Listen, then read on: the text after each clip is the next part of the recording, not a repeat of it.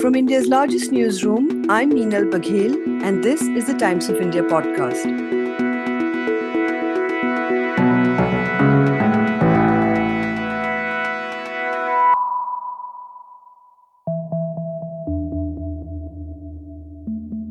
about uh, 16 lakh uh, people who appear for NEET, which is a medical entrance exam, and about 8 lakh qualify and the number of seats we have uh, for them is now we have about 90,800 seats. No matter what we do, even today, if we're going to all of a sudden say uh, double the number of seats, you're still going to have 6 lakh people who want to become doctors who have cleared NEET and who are looking for some way to do it. Hmm. So, uh, doubling, quadrupling, that's not going to solve the problem. Uh, there will be this outflow of students who will go uh, looking for some other place where they can uh, do MBBS. The plight of the thousands of Indian students stranded in Ukraine, a majority of them studying medicine, has now led to a tangential but much needed debate on the state of medical education in India. Yesterday, March 6th, my colleague Rema Nagarajan, whom you just heard, reported in the Sunday Times of India that at least 80% of Indian families simply cannot afford to send their children to private medical colleges, while the competition for the more affordable government medical colleges is crushingly tough. In today's podcast, we look beyond the immediate crisis of the students stranded in Ukraine to the larger crisis of the state of medical education in the country. I speak to Rema Nagarajan and the Mumbai based surgeon, Dr. Sanjay Nagral, who not only studied in a government college, but he also practiced for several years at the BMC run KEM hospital before moving on to private practice, where he encountered several young doctors who have trained in East European countries, including Ukraine. For the last five or six years, we have had uh, doctors who have trained from there who have worked worked with me and that's what gave me an insight into uh, uh, what sort of uh, training they give they get there. And uh, mm-hmm. also why why is it that they're traveling to such far away places where even the language is a challenge? And these are very uh, hostile cold countries from the climate viewpoint. So when i talked to some of these young students who came back clearly i got a sense of why is it that uh, they're choosing to go there over the um, quite a quite a few medical colleges that are there in India right now. Why do they go there? The first choice for any student wanting to do medicine in the, India, and there are there are of course quite a few. It is something that is still uh, uh, very aspirational. People want to be a doctor in India, so the first choice is to uh, through the exams uh, get into a government medical college. However, the seats in these colleges are limited. Uh, the, the number of seats in government medical college over the years has not grown substantially. It has grown, but not, not grown in proportion to the, to the need and the demand. So therefore, uh, for the many students who cannot manage to get into the, the state colleges, what are the options? So, uh, one option is, of course, to uh, seek entry into the parallel world of the private medical colleges in India, and that, that's a substantial number now. But but the issue there is uh, there are there are really two issues. The first is that uh, many of the seats in these colleges are at extremely high fees. An MBBS course easily costs you 40, 50 lakhs. And this is, I'm talking about the colleges with the fees are regulated. If you go to the capitation side, so there are two types of seats here. So there are mm. some seats which can be bargained and sold, and there they it could be uh, a crore of rupees. So basically, the costs are very high.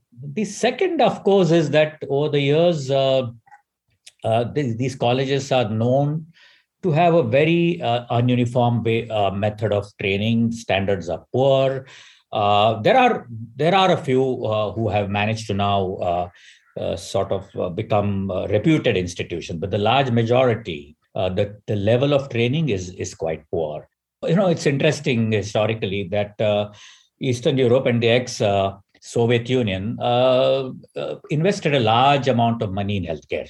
And that was a part of their social project. And uh, they therefore created large numbers of medical colleges. Mm. Uh, and when they changed, uh, so for example, when the Soviet Union changed and sort of collapsed, and you had these new countries coming up, many of them uh, saw this opportunity of these big institutions they had, big campuses they had, uh, to sort of open them out to the global market for medical education. And and they soon realized that uh, India is probably a, a huge market. Uh, and they actually started offering courses which are substantively cheaper uh, than the cost they would have to pay in a private medical college in India. Hmm.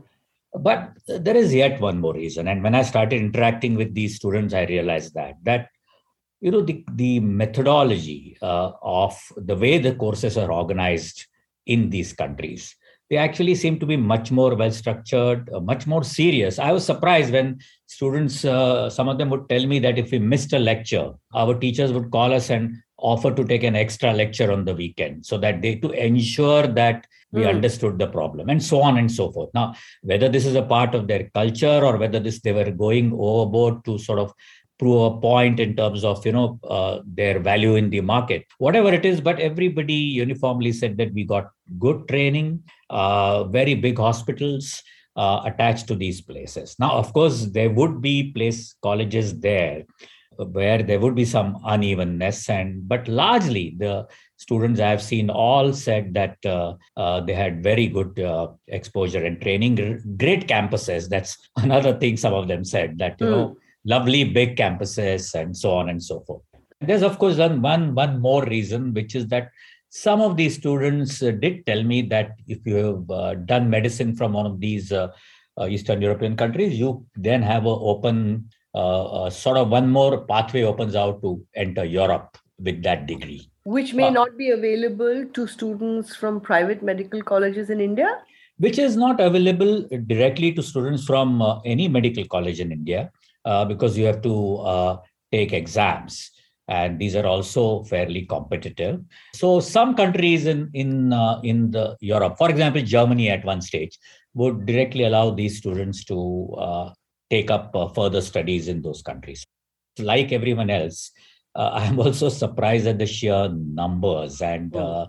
and especially in ukraine. And I, I, think what the the war has done is i mean it's it's what has happened to the students of course is uh, is also very worrying but uh, sort of exposed in a way sends the uh, the shortcomings the fault lines of medical education uh, in india. There are many other ways we have discovered this but uh, i think coming immediately after covid and I, i'm just making that connection that you know when we know that healthcare in india has been under constant challenge uh, I think for ordinary citizens now, uh, healthcare, uh, the way uh, medical students are trained, uh, the the their their expertise, their uh, capacities, their the methodology, I think is something that we need to understand is directly impacts on our our care and therefore our our daily lives. And it's also about the fact that the, the students are investing so much both when they go abroad and in private medical colleges in India. And I think that's another story that we need to understand that if you invest so much in your education, when you enter and you start the, your professional life, uh, and your parents have taken loans, your you know many of these parents have you know s- suspend their whole life savings. How are they going to sustain? Uh, what is it? What kind of pressures they will have to get back that investment, get back that money? And there is, of course, the whole world of private uh, medicine in India, which uh, is sort of already has a superstructure which is very commercial.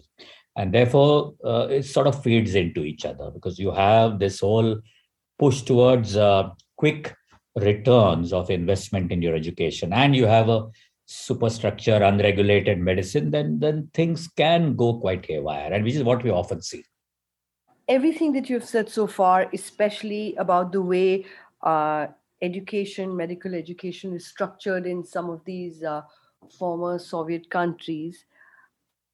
India, when it began, when it became independent, was not that different. The Grant Medical College has produced some of India's finest doctors, uh, and that was also subsidized education. Can you talk a little bit about what was it like studying at the Grant Medical College, the kind of training, yeah. and why perhaps uh, India needs more such uh, institutions? Yeah, so that's uh, that's an important question. So you're right. Historically, uh, India began with uh, state-run medical colleges. There were two types, really, uh, the two or three types. One is the central government started these institutions, like the All India Institute. There were state government colleges, and as you said in Mumbai, the Mumbai Municipal Corporation runs colleges. Incidentally, I am an alumnus of the uh, Seth GS Medical College, the KEM ah, Hospital. Till the 80s, uh, there was really nothing like uh, private medical colleges. These were colleges which where the fees were very low. Uh, it was the model of uh, public subsidy. Uh, what happened to those students is, is another uh, area of discussion. Uh, but certainly, the whole focus was on quality education. Many of them would continue to work in those, uh, work and teach in those medical institutions. There was a pride in being involved and being a part of these institutions. And still, Mumbai, for example, these colleges uh, and their hospitals are are looked at as uh, fairly standard institutions. Hmm. Uh, along the way, uh, I think two or three things happened. Number one, as I said, uh, the, the, the demand was huge. Uh, so therefore, many students would not get entry into these colleges. secondly, of course, we must also acknowledge that the number of seats in these colleges were not expanded as much as they should have. Uh, and I think uh, Maharashtra is an interesting uh, uh, state. You know, for many years, actually, Maharashtra never had a private medical college. It all started in the south. Um, but but uh, I remember when I was an intern, and that's uh, we're talking of the year '84. The first three colleges started the private medical one. In fact, we led a big strike on that. Hmm. there was public sentiment was against privatization of medical education at that time. Interesting yeah, yeah. I mean, we we, we led a strike. The strike was about uh, the fact that we said no money in private medical education. Uh, it was a it was a long strike, and uh, so one must also understand who are these people who started the medical colleges. So it was actually in Maharashtra by some coincidence all sugar barons, and I think there are two two things. Uh, two reasons they do it.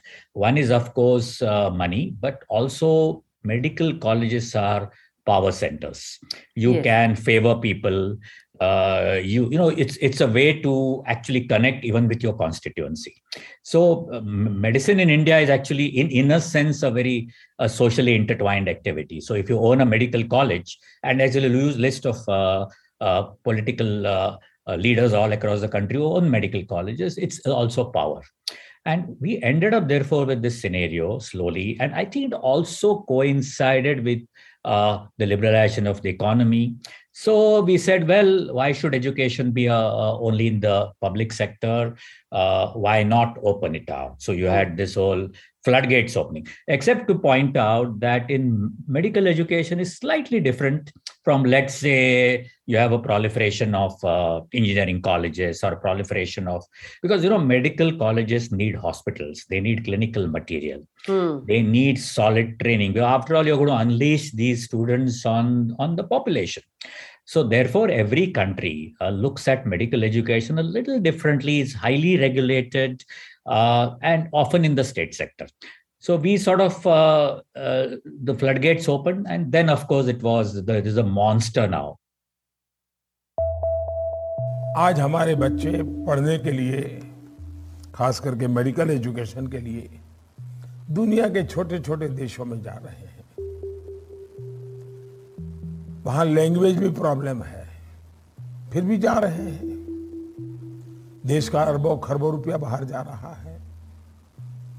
क्या हमारे private sector बहुत बड़ी मात्रा में इस field में नहीं आ सकते?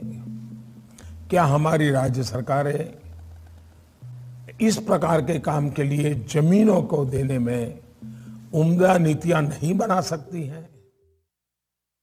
This needs uh, a lot of thought. If you say private players, who are these private players? Uh, what are their motives? Uh, how do you regulate them?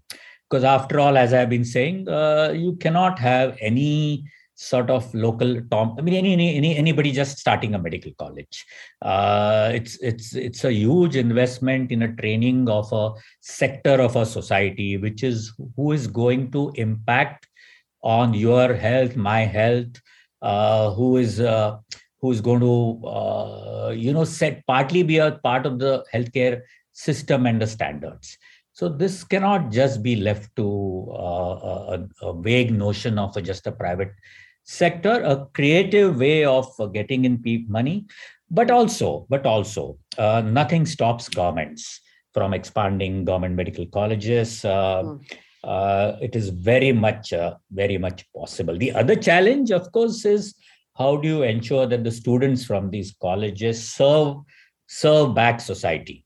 That's that's a parallel challenge. But the more you privatize it, the mm. more it goes into the private sector, the lesser is the chance Dr. Nagral, if, if you were on a government committee to look at reforms in medical education, what would be the three or four things that you might suggest to the government?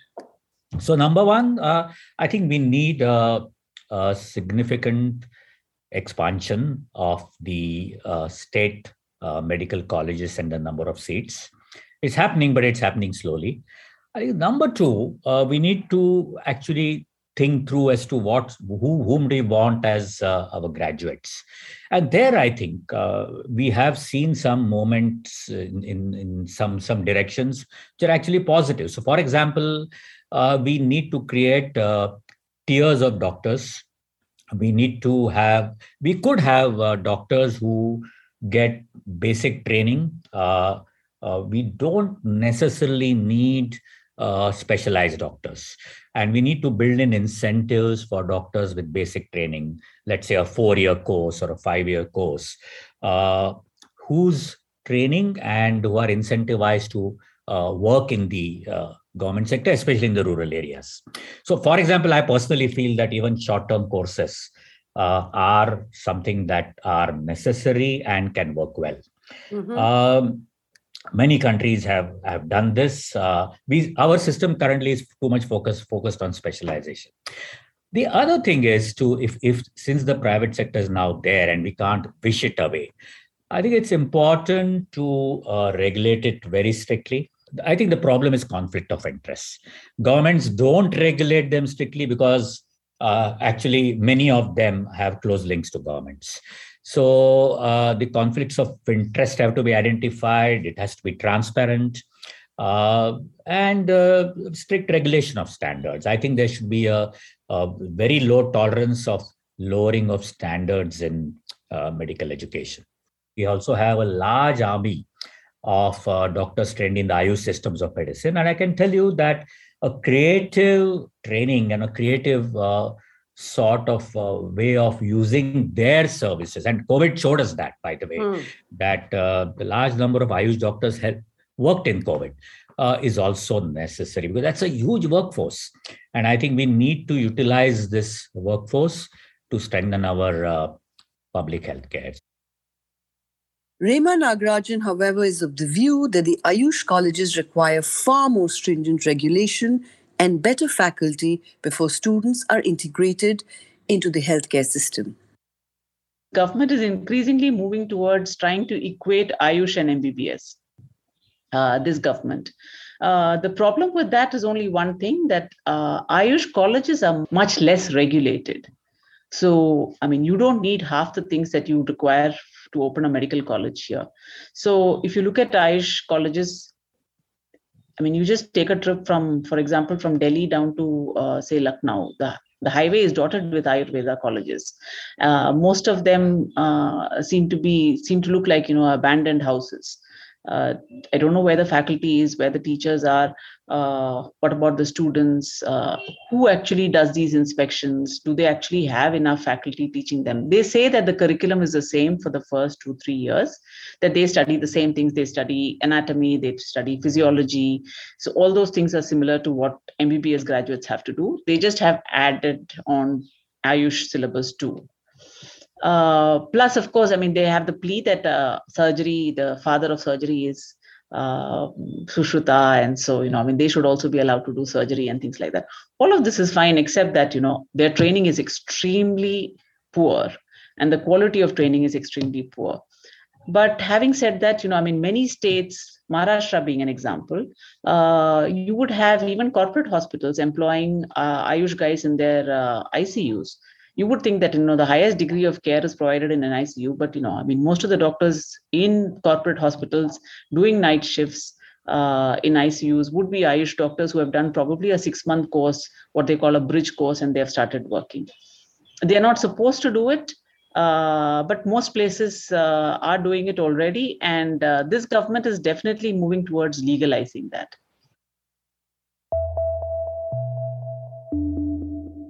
This video is for all my foreign medical graduate friends.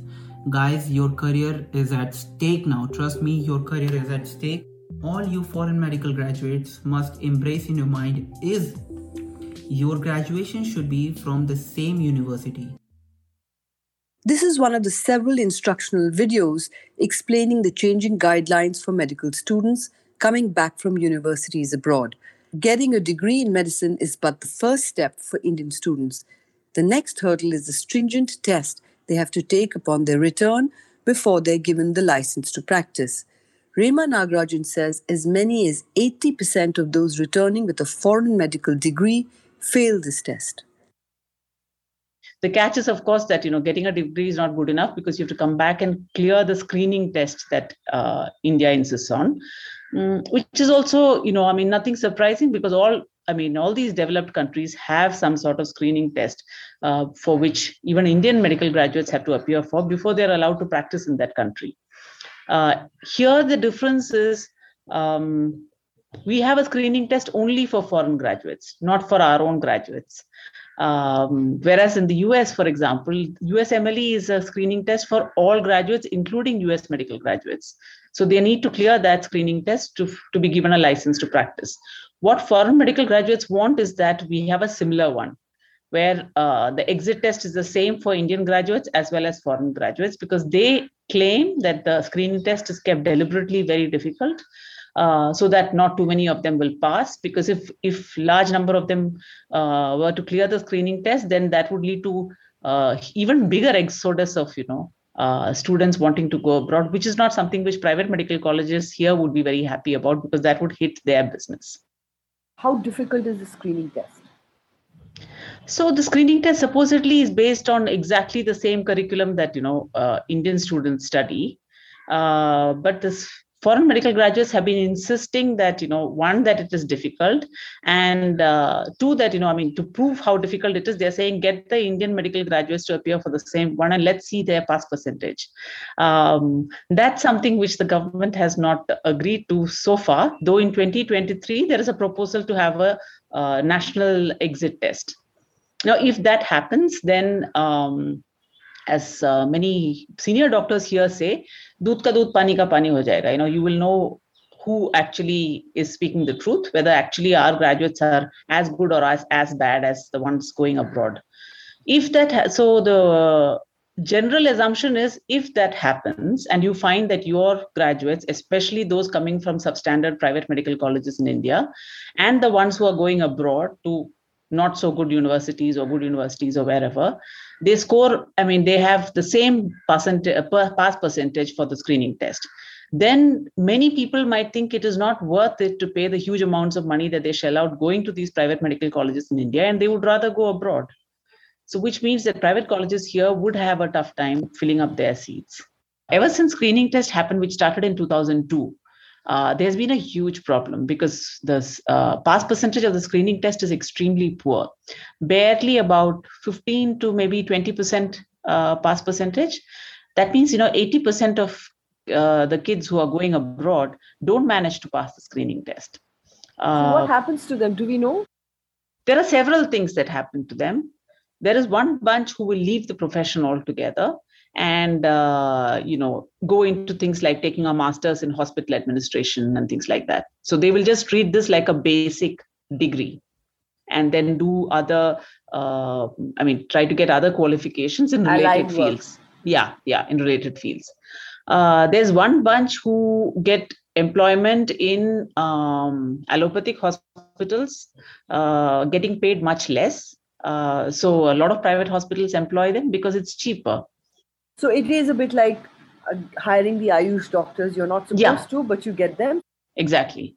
There is a, again a small section which decides to go back to those countries to practice in, or try to get out of the country to other countries where they could practice. So that's one small bunch. There's another bunch which used to go on writing the screening test for years together. Uh, and then, you know, that would keep adding to the backlog. So if you look at the number of people taking the screening test, you would think, oh my God, such a huge number of people are actually, uh, you know, going abroad. But actually, it's it's the backlog. But now they have restricted the number of times you can take the screening test to three. So three times you have not made it, that's it. You can't Yeah. try anymore. Over the years, where did we sort of miss the bus when it comes to medical education?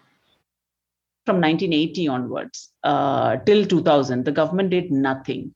Uh, and that was also the time towards the end of 80s is also when we saw a huge push to increase uh, the number of private medical colleges. Um, so i mean it's it's like in every situation that you know when you see the government vacating a space the private sector moves in. Uh, that's exactly what happened towards the end of 80s and all through 90s if you look at the number of colleges started in the 90s and uh, the government colleges fantastic quality fantastic standard the few that we had but we didn't keep up. I mean the population kept increasing but you didn't increase the number of medical colleges. And that's still the case that you're still not investing enough in your health uh, infrastructure or in your health system. If you did then we wouldn't be in the position we are in. Today we are, i mean for example out of the 50 that we started last year i think probably 30 or 35 are government medical colleges uh, so i mean we would think yeah that's a great that's great news. We are finally investing. But you know most of these government colleges have nothing. If you go to those colleges there is no faculty. Uh, there are there is no infrastructure nothing. It's just a college in name. So fin- what you're finally doing is you're dragging down the government colleges to the level of the private uh, fly by night operators. So where at one point of time we thought anybody who studied in a government college meant good quality doctor uh, we are going to bring down the standard of government colleges also to the level of uh, you know substandard med- private medical colleges. That's what is happening. Last year we opened 50 medical colleges in one year. That's unheard of. That's a huge number in one year. To jump that much in one year that basically means you won't have enough faculty. And that's that was a covid year. So i think people were actually the colleges were taking advantage of the fact that here was a year where there was less check there was less regulation and basically got all of them uh, you know admitted so um, that's one thing. And like i said what is enough number of seats? Uh, what is it? One lakh two lakh? Uh, but would you have the same quality? Or would you be would you be in a situation what we had with engineering where we have you know thousands of colleges opening across the country churning out graduates but barely like you know 10% of them or a quarter of them are employable Yeah. now, in engineering, that would be fine because finally, an engineer cannot work on his own. He has to be employed by a company. Somebody has to hire him. So, the person who's hiring an engineer is actually looking at the credentials and checking the person. That's not the case for a doctor. A doctor can put a table outside his house and start practicing and start seeing patients. So, if you have poor quality doctors, that's a public menace. Rema, now we have this situation where, uh, yes, of course, there's the first challenge of evacuating, getting Indian students back to India safely from Ukraine. But then there's the other challenge that their education is disrupted midway. What do you think happens to them now? Is there any thinking going on about that? Yes, there is a lot of thinking going on about that. One uh, proposal is that the final year should be allowed to do their uh, internship in uh, hospitals here so that they can finish their uh, medical education here, appear for the screening test, um, and get qualified. For the others, the only way out seems to be that you know i mean you at least allow them to migrate. Because right now we have a rule against students migrating from one institution to another. So if you start your medica- uh, medical education in one institution nmc insists that you finish it in the same institution. Now with everything being disrupted in ukraine you surely can't expect them to go back to the same place. So at least the least you can do is at, waive that requirement for these people so that they can look at other countries to go and finish uh, their mbbs you are not being able to provide them the education here uh, because you're saying that your colleges are all, already full up. There is also uh, people pushing to say that no, they should be accommodated in the colleges here, but that would be unfair if they are accommodated in the government colleges. Maybe the private colleges would be happy to take them, but I don't know if the students can afford the private colleges here. Isn't that the reason they're left in the first place?